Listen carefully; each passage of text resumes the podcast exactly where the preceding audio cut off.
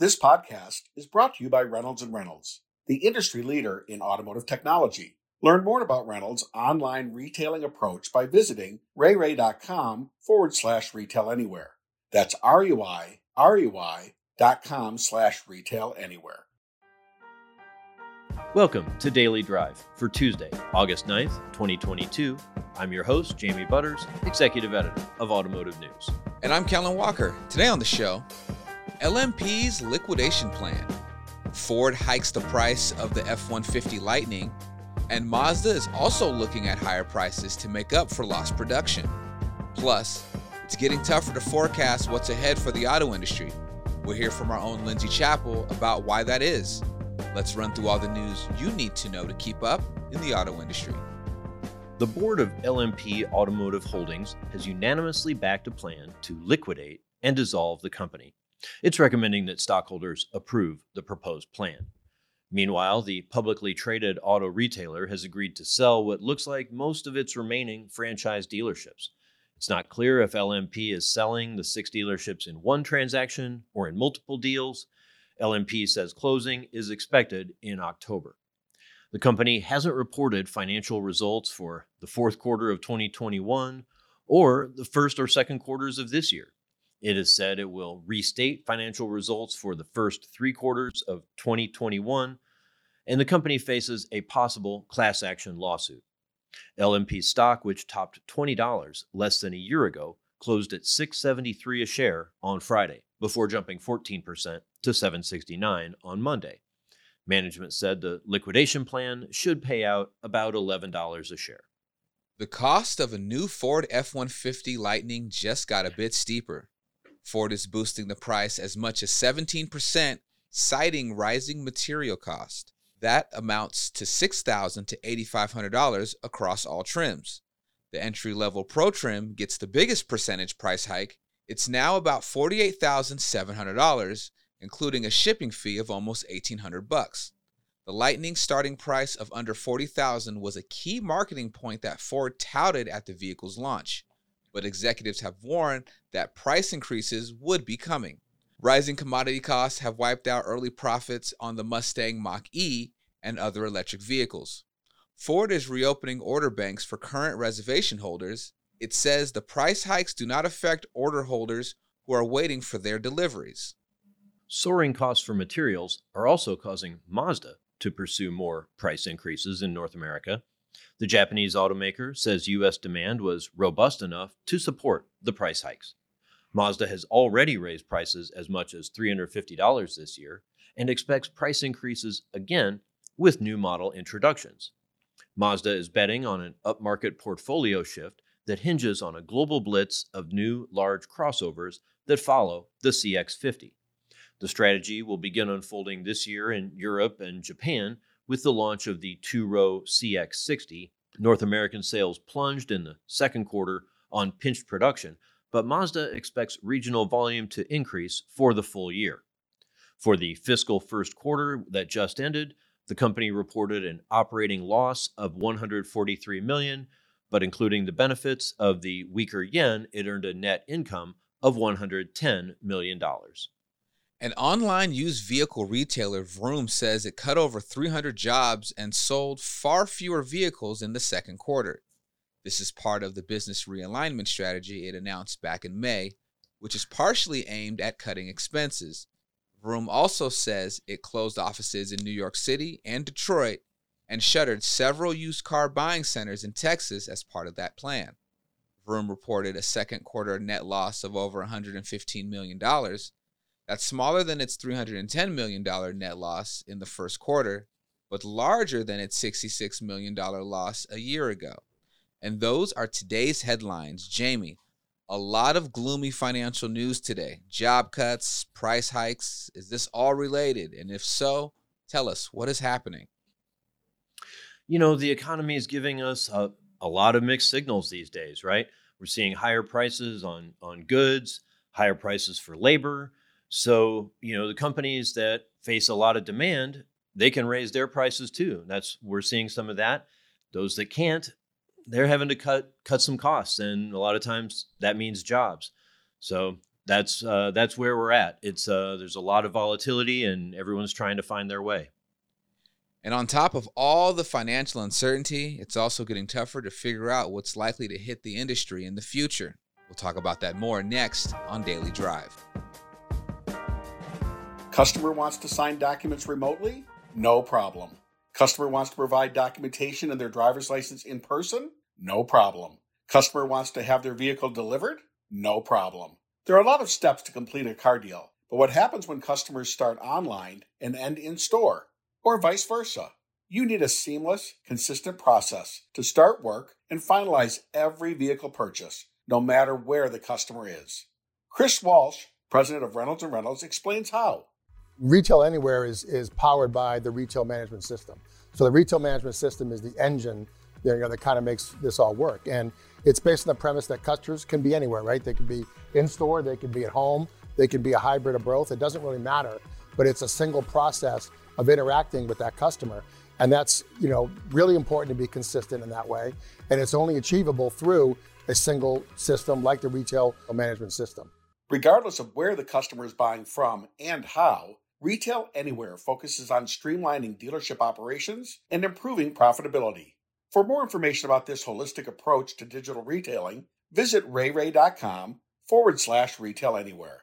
That's R E Y, R E Y dot com slash retail anywhere. Welcome back to Daily Drive. I'm Jamie Butters with Kellen Walker. It's been one thing after another for the auto industry over the past couple years chip shortages, the Russian invasion of Ukraine, COVID lockdowns. All these things are stifling plans and forcing companies to cut costs. Our guest today wrote that for economists and analysts employed in the dark science of forecasting, the times are just nuts. Automotive news editor Lindsay Chappell and reporter John Irwin wrote about it on the front page of our latest print edition. Lindsay and I talked about the story, as well as their coverage of the Center for Automotive Research's annual management briefing seminars in northern Michigan last week. Here's our conversation. Lindsay Chappell, welcome back to Daily Drive. Thank you. Good to be here. You were just up at the management briefing seminars last week up by Traverse City. It's it's always been a great event, a great way to get away, gain some perspective, try to see the industry maybe a little more clearly. But the forecasters and analysts you spoke with seemed kind of lost in the fog or something, like groping for trees, just trying to figure out which way is up. What's what's going on? Everyone, really. I mean, it's not just the the forecasters and the economists. It was also the executives we spoke to. Mm. Uh, they profess they know what they're doing. They're no, they know how to run their business, but they're saying if only if only we they could get some stability in order to think about planning. You, you forget about that. We tend to think, I think, in the auto business that things move along a pace.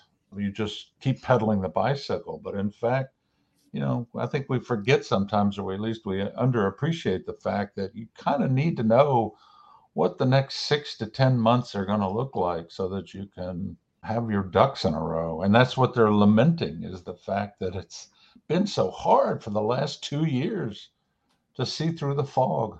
Well, you know, we've covered you and I both covered this industry a long time, and it's hard enough for these big companies and their supply chains to adapt just to, you know, the reg- semi-regular and predictable ebbs and flows of the economy. Just when you know it's growing or it's we have a recession and then a recovery. And right now, I mean, this COVID time, right, has been a wild roller coaster. Just we shut down immediately, and then it's like, oh, there's amazing amount of consumer demand, and then you know, and then production gets hard, and we lost don't have enough chips, and inventory is tight. And when we think we're going to get all the chips, and then we don't get all the chips, and then we have a war in Ukraine. It's been so many surprises that have come so suddenly that it's not anything like the stability that the industry really thrives on. Yeah, there was a great comment from Bob Young at Toyota. He said, you know, what we can live without selling 17 million units for a long time. Just give us some stability so that we can plan and ha- have some vision into to where we're going. You know, I mean, you, you think even the the catastrophe of 2008, 2009, where people were shutting down plants and laying off people, they at least knew that that's what was happening and they could they could adjust accordingly. I mean, it was painful, you know, to have to lay off thousands of workers, of course. But at least that became the new reality is that here is where our tent is now staked and we can move forward from this one. As you were saying a second ago, you don't know what's going to happen right now from month to month. Well, one of the stories that caught my eye, uh, our colleague John Irwin uh, wrote a piece about a panel discussion on how we often think of advanced driver assistance systems as building blocks for automated driving right? They can yeah. help you steer they can they can brake they can do some navigating but the people who actually have to make them and design them say they're really very different problems. Tell me about that.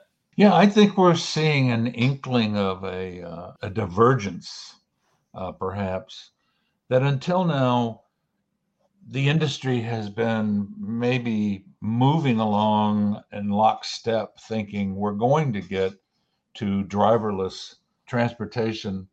And the way to get there is through ADAS. This is step one, there's step two, there's step three. But the way you get there is ADAS. And I think what you heard last week in Traverse City was an emergence of a thinking that they're really going in two different directions, not one direction, but you know, one of them is to simply provide advanced safety, even with a distracted driver or a driver who doesn't have his hands on the steering wheel. The other one is really toward a longer path of driverless transportation.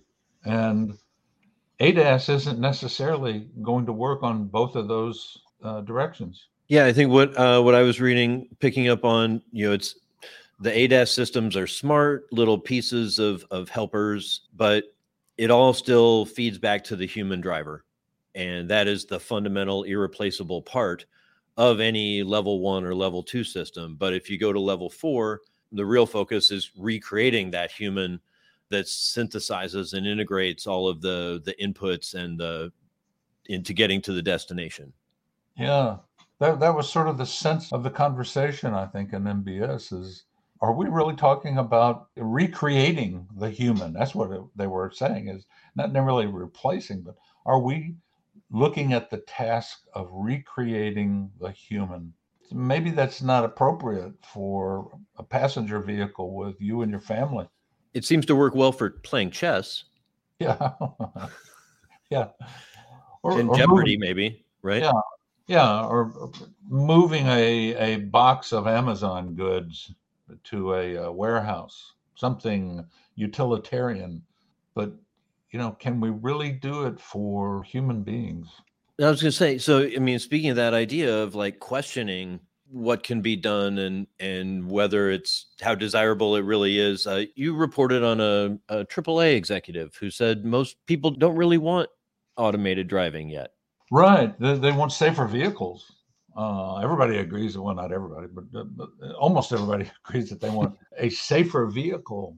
But do they want to be able to sit in the car, as we've been saying for the last decade or so, and read a newspaper? Uh, they do not. They do not want that.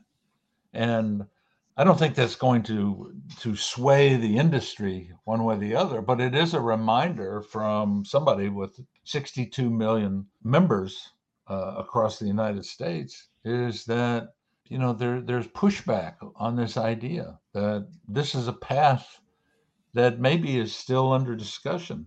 You know, the ideas of passenger car versus fleet vehicles, you know, are, are really two different conversations. And we I don't think we paid a lot of attention in the early days of these discussions a few years ago to how important the fleet part of this would be. Trucks on making deliveries or even trash pickup or whatever that that is a huge segment of the transportation industry. Yes absolutely. It is uh and and that's where so many of the breakthroughs especially those that need scale may come in first right? So we're kind of seeing right. with limited automated driving maybe some of the even some of the green tech especially fuel cell hydrogen powered vehicles probably are going to work better in those fleets on the front end before they really work for you and me to park in our driveway. Right, right.